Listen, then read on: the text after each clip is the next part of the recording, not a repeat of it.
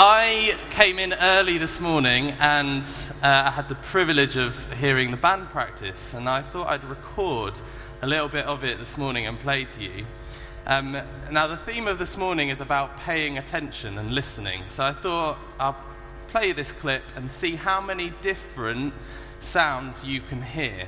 Okay, so the clip's going to come on, and I'm going to, you can listen to the clip, and then I'll give you a minute just to talk to the person next to you and see how many different sounds you think you can hear. So, I would say if you heard, okay, maybe under five, okay, then this morning you're probably going to need to take some notes because actually, if we have the next slide up, there were 21 different sounds this morning. Okay, if you got all 21, let's see if they come up, then well done. And I expect yeah, after the service today to me to be able to come up to you and you'll be able to pretty much quote my whole talk. Okay? Um, now, as we come to God's word this morning, though, I do really want us to tune in, I want us to listen and pay attention to what it is that He would be saying to us. So let's just pray. Lord, I thank you for um, bringing us here this morning. Lord, I thank you that uh, it's a privilege to read your word and it's a privilege to be able to hear you speak to us from it. I pray, Lord, this morning that you'd open our ears and help us to really receive from you. Amen. Okay, paying attention and listening, something that we hear so often. And I know as a primary school teacher, listening is something that I expect a lot. And I decided to do a little experiment one day in my class and see how many times I said to my kids to listen or to pay attention or shh. Okay, and actually it was a bit embarrassing because it was about a, around 30 to 40 times. Okay, I had to ask them to listen. Okay, now I hope that doesn't reflect on my teaching, um, but listening is so important. And now you think if okay, if I was someone who was really encouraging listening, then I must be quite a good listener. I'm afraid if you were to ask my wife Kirsty the same question, she'd probably have something different to say. Now, James, in his letter to these new Christians, highlights the importance of listening. In fact, this whole section of this passage is called, uh, is titled "Listening and Doing." So let's read this passage uh, and see what God is speaking to us about this morning. It's from 1 James and verse 19, and it's going to come up behind us. My dear brothers and sisters, take note of this. Everyone should be quick to listen, slow to speak, and slow to become angry, because human anger does not produce the righteousness that God desires. Therefore, get rid of all moral filth and the evil that is so prevalent and humbly accept the word planted in you, which can save you. Do not merely listen to the word and so deceive yourselves, do what it says. Anyone who listens to the word but does not do what it says is like someone who looks at his face in a mirror and after looking at himself goes away and immediately forgets what he looks like. But whoever looks intently into the perfect law that gives freedom and continues in it, not forgetting what they have heard, but doing it, they will be blessed in what they do. Those who consider themselves religious and yet do not keep a tight rein on their tongues deceive themselves, and their religion is worthless. Religion that God our Father accepts as pure and faultless is this to look after orphans and widows in their distress and to keep oneself from being polluted by the world. Okay, so there's four things that I want to draw out from the passage this morning, and they are listen, clean up, live it, and continue in it. As we read in verse 19 to 20, it says, Everyone should be quick to listen, slow to speak, and slow to become angry. For man's anger does not bring about the righteous life that God desires. Now, James is writing to a group of believers from the early church, and we heard from Steve a couple of weeks ago that these were believers who had been um, persecuted and had been then dispersed through the nations. They were relatively still young in their faith, but it's evident from this uh, passage that James had real pastoral concern for them. In fact, the tone of the whole letter is one of real love for these new believers. He wants them to be distinctive. He wants them to be salt and light and different to the people that they're with. So, why this focus on listening? Now, if we uh, go back through the Old Testament, there's so many examples of uh, people in the Old Testament listening to God and God highlighting this importance of listening. The first person I want to just draw your attention to is Noah. Now, Noah was someone who we know walked with God. He's someone who had a relationship with, with him. But he lived in a real sinful world. Now, God turned up to speak to Noah in the middle of a hot, dry desert and asked him to build a boat. Now, Noah probably at this point had never seen a boat before, yet he listened to God. He did it. He built a boat and ended up saving mankind. Now, I wonder if Noah had just dismissed God and just thought, no, I'm not going to listen, what would have happened? Okay, where would we be now? Moses was someone else who we read really listened to God. In Exodus 15, verse 26, it says, If you will listen carefully to the voice of the Lord your God and do what is right in his sight, obeying his commands and keeping all his decrees, then I will not make you suffer any of the diseases I sent on the Egyptians, for I am the Lord who heals you. Moses is someone who, through all his life, was someone who really listened to God. And here, his listening meant that the Jews at that time were led through a time of real trial and persecution. Now, we've already heard this morning about this other character, Samuel.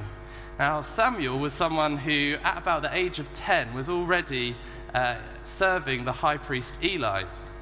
And there's a story uh, about Samuel. One night he goes down to bed and uh, he hears a voice call him. Now he gets up and he goes to Eli, thinking that it's Eli calling him. But Eli says, No, it wasn't me, and sends him back to bed. Second time this happens, Samuel gets up, goes to Eli again. No, it wasn't me, go back to bed. Now, I imagine for Samuel, he was still really young, only 10, and yet to probably yet to probably develop that relationship with God. And I imagine that hearing his name called in the darkness of his room was quite scary. So the third time it happens and he goes to see Eli, Eli actually realizes what's going on and says to Samuel, Next time you hear the voice, say, Speak, Lord, uh, your servant is listening.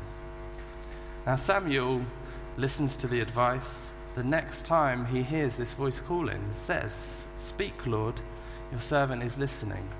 And God says so much to Samuel, so much that is so important in then what Samuel goes on to do. But the point I want you to hear from this is Samuel had to be supported in his listening. He couldn't do it himself straight away. And Eli had to encourage him and actually had to help him. I love that image of being helped in our listening. Because I feel all of us are coming at our listening um, at different points in our faith. Some of us are excellent at it, some of us still need a lot of practice. Um, recently, with our older youth, we've had such an encouraging time. We've been looking at the gifts of the Spirit.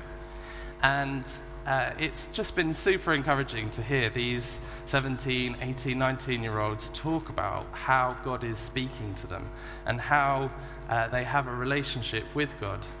And one, uh, one evening, we decided to do a session on prof- uh, being prophetic and on prophetic words and the gift of prophecy.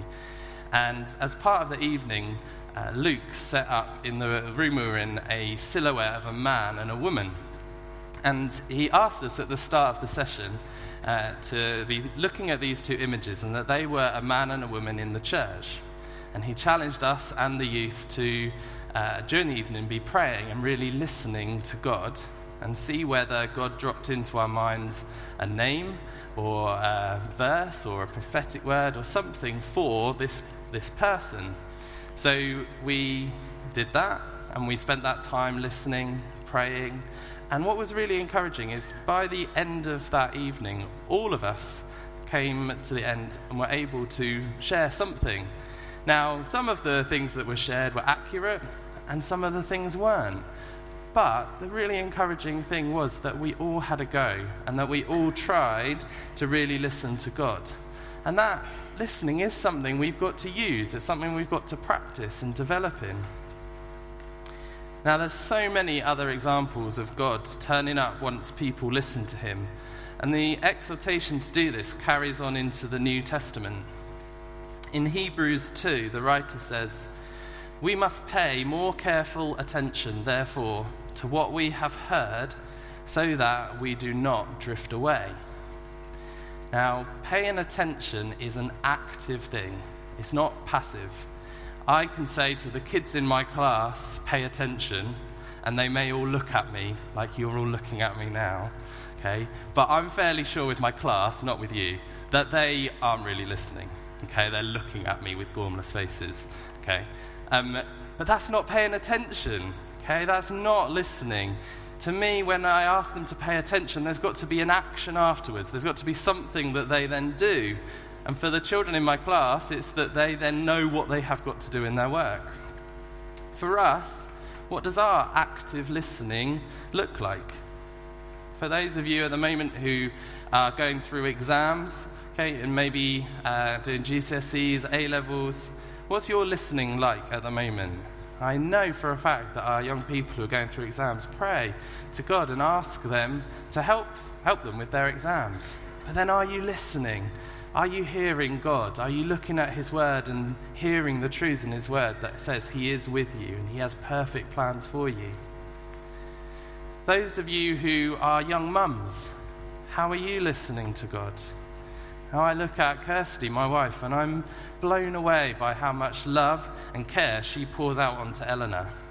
But I also know for her that finding time to listen to God is, is a real challenge, something that is hard. Dads, how are we supporting our wives with their listening? How are we enabling them to find that time to really listening to God? Is it something we can encourage them in?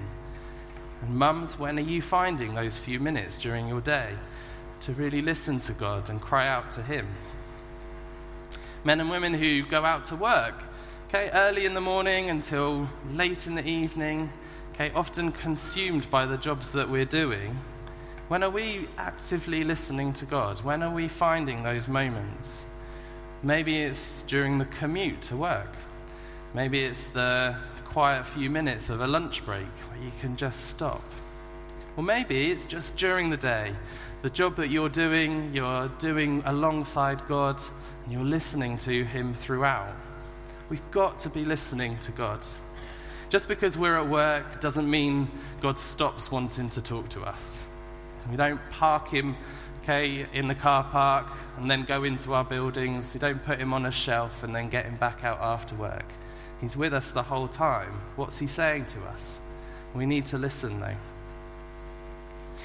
Further through that verse, James follows up his cry to listen with being slow to speak and slow to angry, slow to be angry. There was obviously an issue with the believers uh, here in their ability to control their tongues. And this is referred to later on through James. I want you to think about your own lives for a minute. Are we quick to listen, slow to speak, and slow to anger? Or for some of us, is it the opposite? Okay, are we actually uh, slow to listen, quick to speak, and quick to anger? I know that I often do not listen quickly, but react, and the consequence can be negative, and it easily then does lead to anger. What does your listening look like? Listening to God requires action, whether that be that actually we need to slow down and be slow to speak and slow to anger whether it be that we have to put something into action. Maybe actually you're here this morning and you've not actually ever committed to listening to God at all. The concept of hearing from God is just something that you've never even thought about. It says in Romans 10, verse 13, that all who call on the name of the Lord will be saved. I want you to believe that this morning, that calling out to God and committing to Him, beginning to listen to Him, will be the best choice you could make. Those of us who already are believing, how much are we actually listening? I know that even in preparing for this talk on listening, okay, I thought, oh, great, a talk on listening. My last talk, okay, I really struggled with. Okay, but this on the Transfiguration, my last talk. Okay, I had to do a load of research, but this talk very practical. I thought, excellent. God is going to give me things really clearly. Okay, but actually, it was a real struggle. Okay, listening to God was hard. I'd get up and do my quiet times early in the morning, sit down really ready to listen, and then I'd make the mistake of getting out my phone to look at the Bible, my Bible app, and actually I'd see that I had a notification for stupid games that I play. Honestly, a waste of my time. And I'd spend some time playing on a game, and that would delay about 10 or so minutes. And then I'd think, oh, I'd just, just check Instagram. And then there'd be a picture of some meal that someone had had the night before, and I'd start planning in my head the menu, and oh, I'd really like to have that burger for dinner. And, and, and then I'd look around the room and think, oh, I didn't tidy up that bit that Kirsty had asked me to, and oh, I'll tidy it up now. And before I knew it, I need to shower and get ready for work. And so my listening had been really hard, and I wasn't prioritizing it. I was coming to those times thinking, right, God is just going to do things, He's just going to speak to me. Actually, I had to prioritize it. I had to go, no, I'm determined. I'm going to sit down and focus on you, God. And the, surprise, surprise, in doing that, God spoke to me. Okay? And I heard from Him. But the other thing that it made me realize is that I had to get my life into the right place. I had to sort things out in order to hear from God. It brings me on to my second point, which is clean up. Now, I said already that listening should be followed by some kind of action. If I listen well, then I know what I've been asked to do. If I don't listen very well, uh, then I sometimes try and do something helpful, but inevitably it wasn't the right thing, or sometimes I just don't do anything at all. Okay, now a little example. Um, a few years ago, Kirsty had a big sort out of her clothes, and uh, she sorted them out and she put them in bags, and she left. She's left them at the bottom of the stairs. And she said to me, "Matt, I've put some clothes um, that I want you to take to the tip uh, at the bottom of the stairs." And there's a bag by the door that has got all of my really nice clothes in that I want to give to a friend. Now, I decided to switch off at the point of there's some clothes at the bottom of the stairs to take to the tip, which is what I did. So I thought, excellent, I'm going to get husband points, I'm listening straight away. Okay, I'm going to grab all these bags now. I'm going to put them in the car. I'm going to go to the tip. I'm going to come back, and Kirsty's going to be so impressed because I did what she asked straight away, and I listened, and it's going to be amazing. So, I grabbed all of the bags, went to the tip, came back, and proudly announced to Kirsty how I had taken all her clothes that she'd asked to the tip, to which I was met with a not so pleased face. All of the bags? Yeah, whoops, all the bags. So, it's not often very easy with our listening. It requires us to act in the right way. James let the, lets the believers here know that their listening needs to be followed by some cleaning up. Verse 21 says, Therefore, get rid of all moral filth and the evil that is so prevalent, and humbly accept the word of God planted in you. Now, just as James sees listening as key, he also sees this process of cleaning up as key. Moral filth at this time would have been similar to what we fa- face now. Okay, James and the believers he'd wrote to would have been having lustful thoughts. Something that is still something we struggle with now. Okay, another example may be coveting things okay, that are not ours. Our heart's desires change from desiring God to maybe desiring the perfect house, perfect garden, perfect car, the perfect image and, or job. And we as well now live in a world where evil is widespread. It's all around us. It's in relationships that we see break down. It's in relationships on the world stage that actually we see being damaged by violence or greed. And it's in the focus on self rather than on God. One commentary I read said how James is calling for a purity in relationship with God because he sees the life threatening danger of sin and the life giving value of faith. Life giving. What a great phrase. Following Jesus and listening to him is life giving. This cleaning up, though, isn't just a spring clean. It's not one of my cleans, which is a dust around the edges of things. Okay, but it's a proper underneath the furniture, moving the cushions. It's that kind of clean. James actually uses the word rid yourself when he talks about how to clean up. Now, this is quite a clear and precise instruction, and something that's actually used later on by Paul in Ephesians 4. I think this verse is going to come up.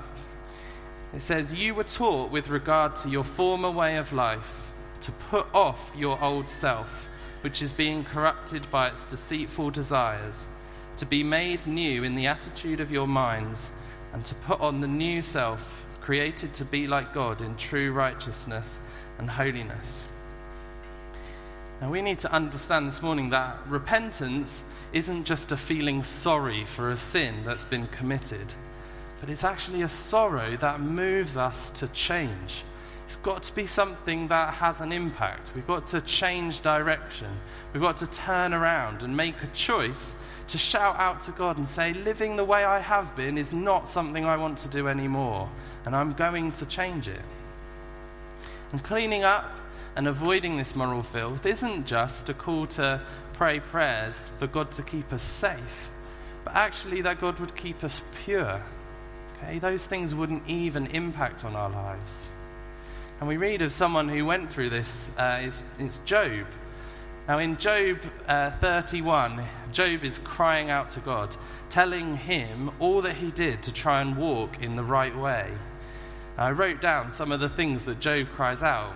They include not looking lustfully, not walking with falsehood, not letting eyes lead his heart, not being enticed, not denying justice, not denying the poor, not keeping things in a selfish way, not putting trust in gold or rejoicing over wealth, not rejoicing at enemies' misfortune, not allowing mouth to sin, and not concealing sin.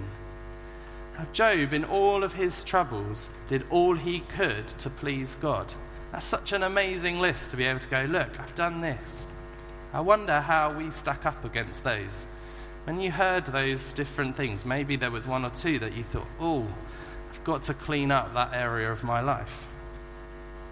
Now, James had that desire for the people he was writing to. He longed for them to have this moral courage okay, and strength of conviction in the face of the sin that they were facing all around them. He wanted them to show love to people. Is that what you long for too? For yourselves and for those that you love? Do we pray for strength not to join in with gossip? Believe the best in people when others aren't? Stand up for people whose motives are being questioned when they're not there? Let's actually have this cry from Psalm 51, which is coming up, uh, in our hearts. And it says, Create in me a pure heart, O God, and renew a steadfast spirit within me. Do not cast me from your presence or take your Holy Spirit from me. Restore to me the joy of your salvation and grant me a willing spirit to sustain me. Now, of course, doing this cleaning up is actually quite a hard task.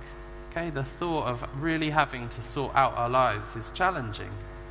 But James lets the believers know that the next step in doing this is to humbly accept the word of God planted in them which can save them.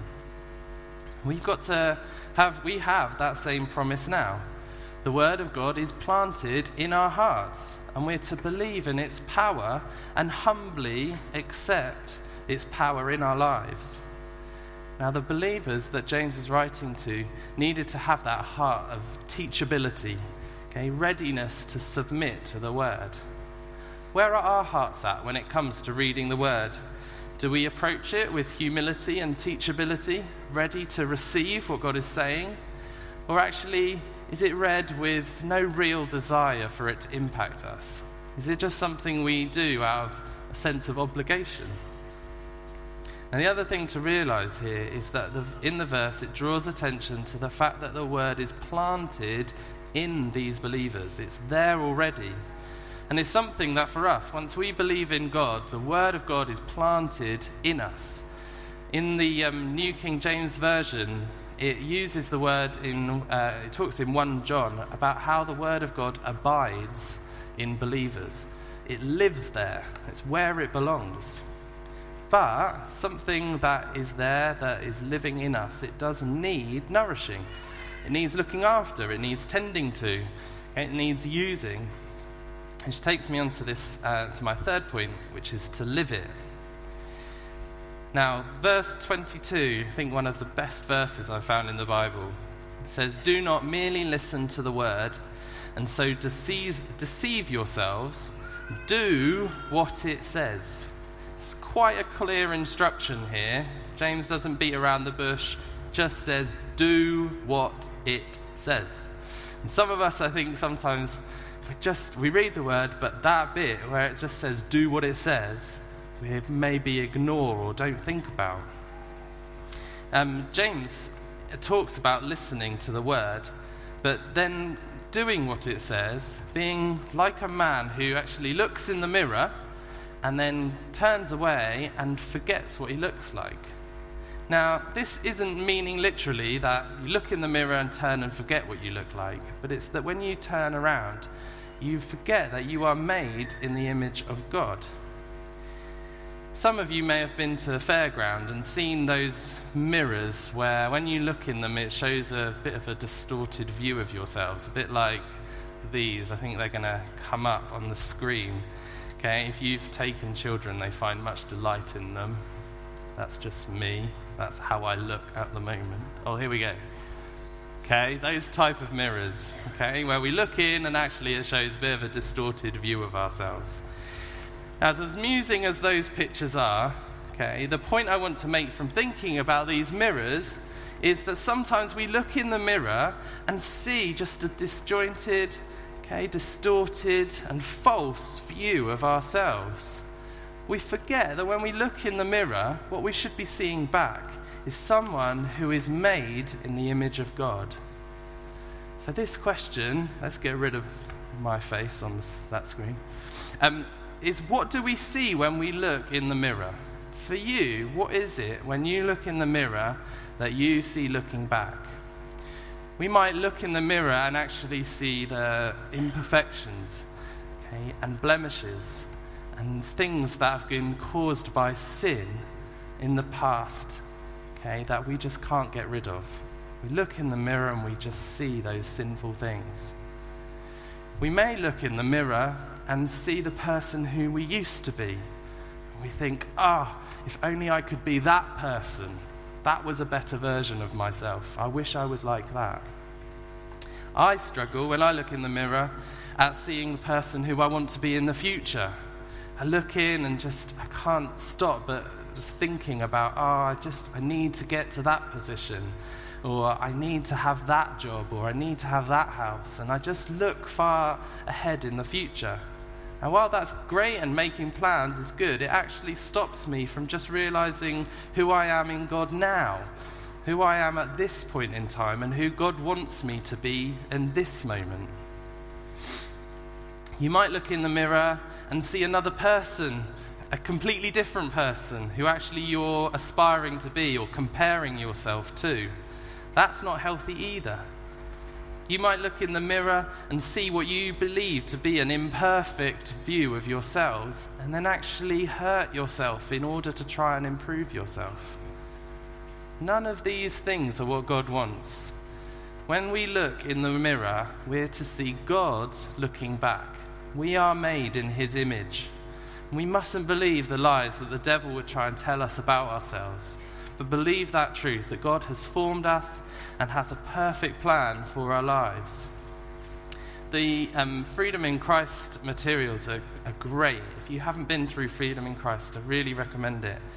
And there's some verses that I want to highlight to you that help with this. In 2 Corinthians 1, verse 21 to 22, says, I have been established, anointed, and sealed by God. In 1 John 5, verse 18, I am born of God, and the evil one cannot touch me. I want you to think this morning about that, that mirror.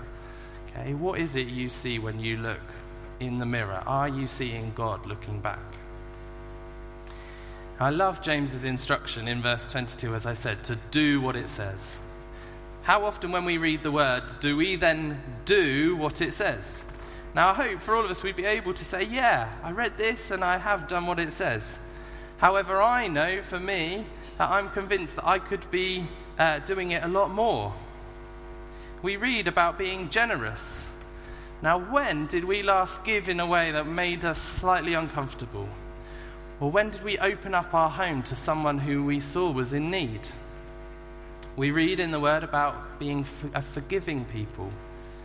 Is there someone who, maybe at work, you're holding a bit of a grudge against? And you can't let it go. We need to be forgiving. Or is it a family member who actually has let us down in some way? But we read in the Word we're to forgive. We also read about being loving.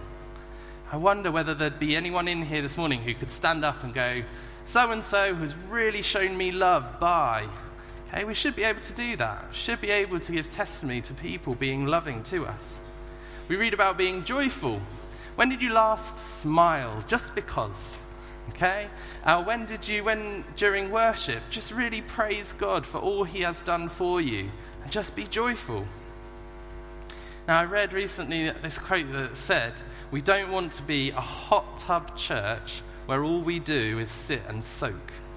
Now, I love hot tubs, okay, I'm sure most of us do, but I hate to imagine a room full of us all have just, all we do is sit and soak in a hot tub, okay? I don't think any of us would look that great, okay? We have to get out of the hot tub, okay? We have to get out and we have to put things into action, not just keep soaking it up. We have to take what we've read in the Word and live it out rather than just hold it in, hoping that maybe someone will notice we're slightly different. Or maybe I'll try and shout out some truths, but from the quietness of my own home, under my breath, a quiet prayer for my next door neighbour who lives over the road. No, let's get to them. Okay, let's live this out. Now, I'm speaking to this to myself, okay, as a challenge as well. I have no way got this right, okay, and I know that there's so many things in the Word that I I need to live out, and I do really long to do that. Something in my heart that I really want to see happen. Um, I was speaking recently to a friend of mine who had gone and visited another church um, to see some friends and had been to their church. And during the worship, uh, someone from that congregation had came, come up to my friend and had offered to pray for him and had ended up sharing a prophetic word with him that was so spot on and really impacted on his life and was such an encouragement to him. That woman in that congregation had decided not to just sit or lay or whatever in the hot tub. Okay, she decided to get out and to put what she'd read in the word into action. Okay, now I know that that's happening in our church. Okay, but we want to see more of it. We want to see more people, maybe during worship, going round. I know um, Jim is brilliant at this with our youth. Okay, sometimes to the point it's a little bit frustrating during worship that he's just dotting around and praying, but it's great. He's taking that opportunity to go and pray for people. Okay, Where, are we doing that? Are we going to people and sharing prophetic words with them? Are we building them up? Are we encouraging them? Are we, uh, when we're praying for healing, okay, really expecting it? Sometimes we don't see those answers to healing straight away. But are we getting up into people's lives, going, oh, I heard you had a headache this week. How are you? Has it still got, oh, let me pray for you. Okay? Let's live this out. It'd be great to see it happen more and more in our church. Okay? The fourth point, this is my last point. James doesn't just say to his believers to live it, the second half of verse 25 says, The man that continues to do this, not forgetting what he has heard, but doing it, he will be blessed in what he does. I think it's great here that James uses that word continue in it. Okay, it's something that's clear. Making these changes to our lives isn't just a one time fix. Okay, it's not that we hear something from God, we listen to Him, clean up, start to live it, but then it's done. Something we have to continue to keep coming back to, keep uh, putting into practice. This instruction is also given in 1 Thessalonians 4, verse 1 by Paul. We instructed you how to live in order to please God, as in fact you are living. Now we ask you and urge you in the Lord Jesus to do this more and more. Now, this is hard. We're living uh, in sin and we're not perfect. However, it should be something we strive for. We should want to put into practice the things we read in the Word continually. We should want to live it out all the time. This whole series of points is something that we need to continue to do through our lives. It's a cycle. Now, C.S. Lewis um, says this, he gives this really good quote. says, Relying on God has to start all over every day, as if nothing has yet been done. Relying on God is something we put into practice all the time, each day. Our walk with God starts afresh each morning. And doing what James urged the believers to do is a continuous process. We have to listen continuously, not just the one off. Now, I don't expect my daughter Eleanor, okay, to listen to me first thing in the morning when I say to her, Right, we've got to get dressed, Eleanor. She goes through and picks out some clothes, and she's listened to me. But then the rest of the day, choose to ignore me.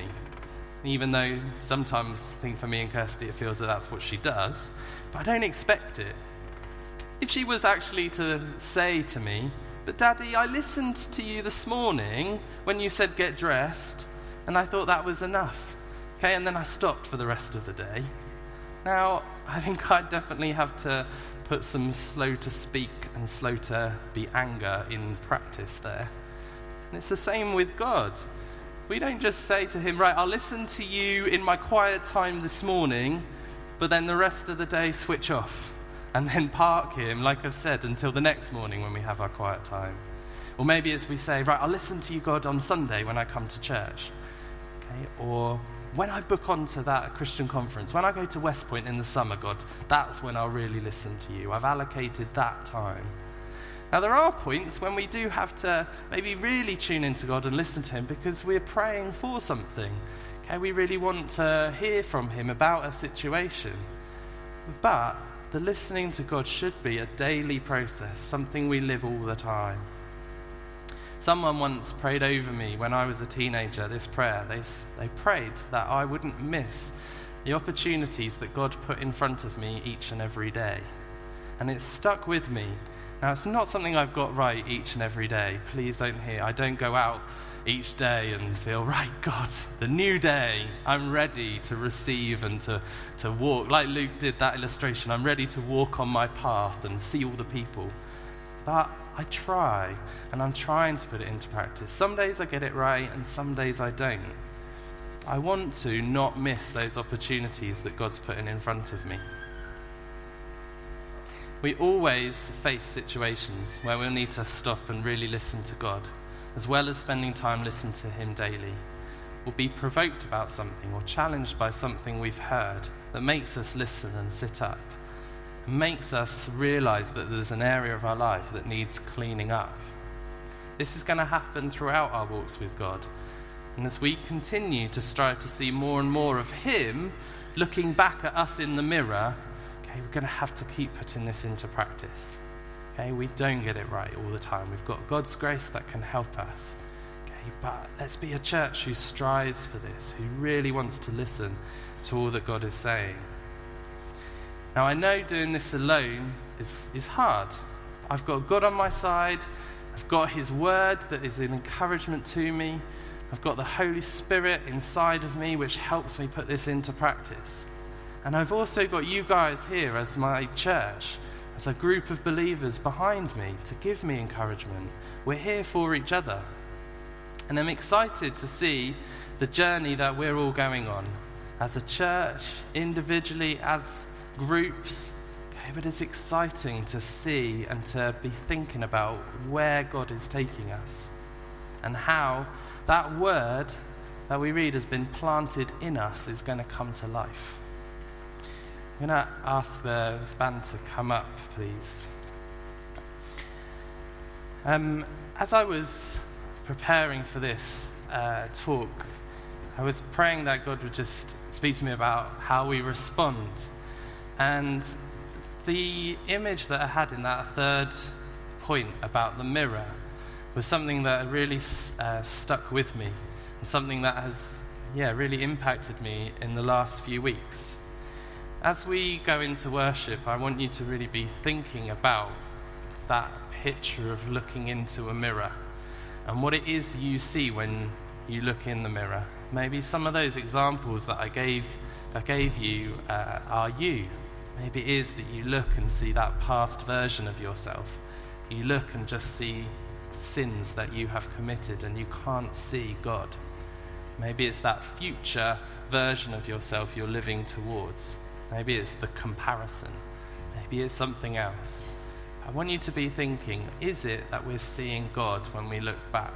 When we look in the mirror, we're we seeing God looking at us? And we need to hear his voice and listen. Look in the mirror and focus on God and focus on him living and abiding in us. Can we stand and James is going to lead us in a song?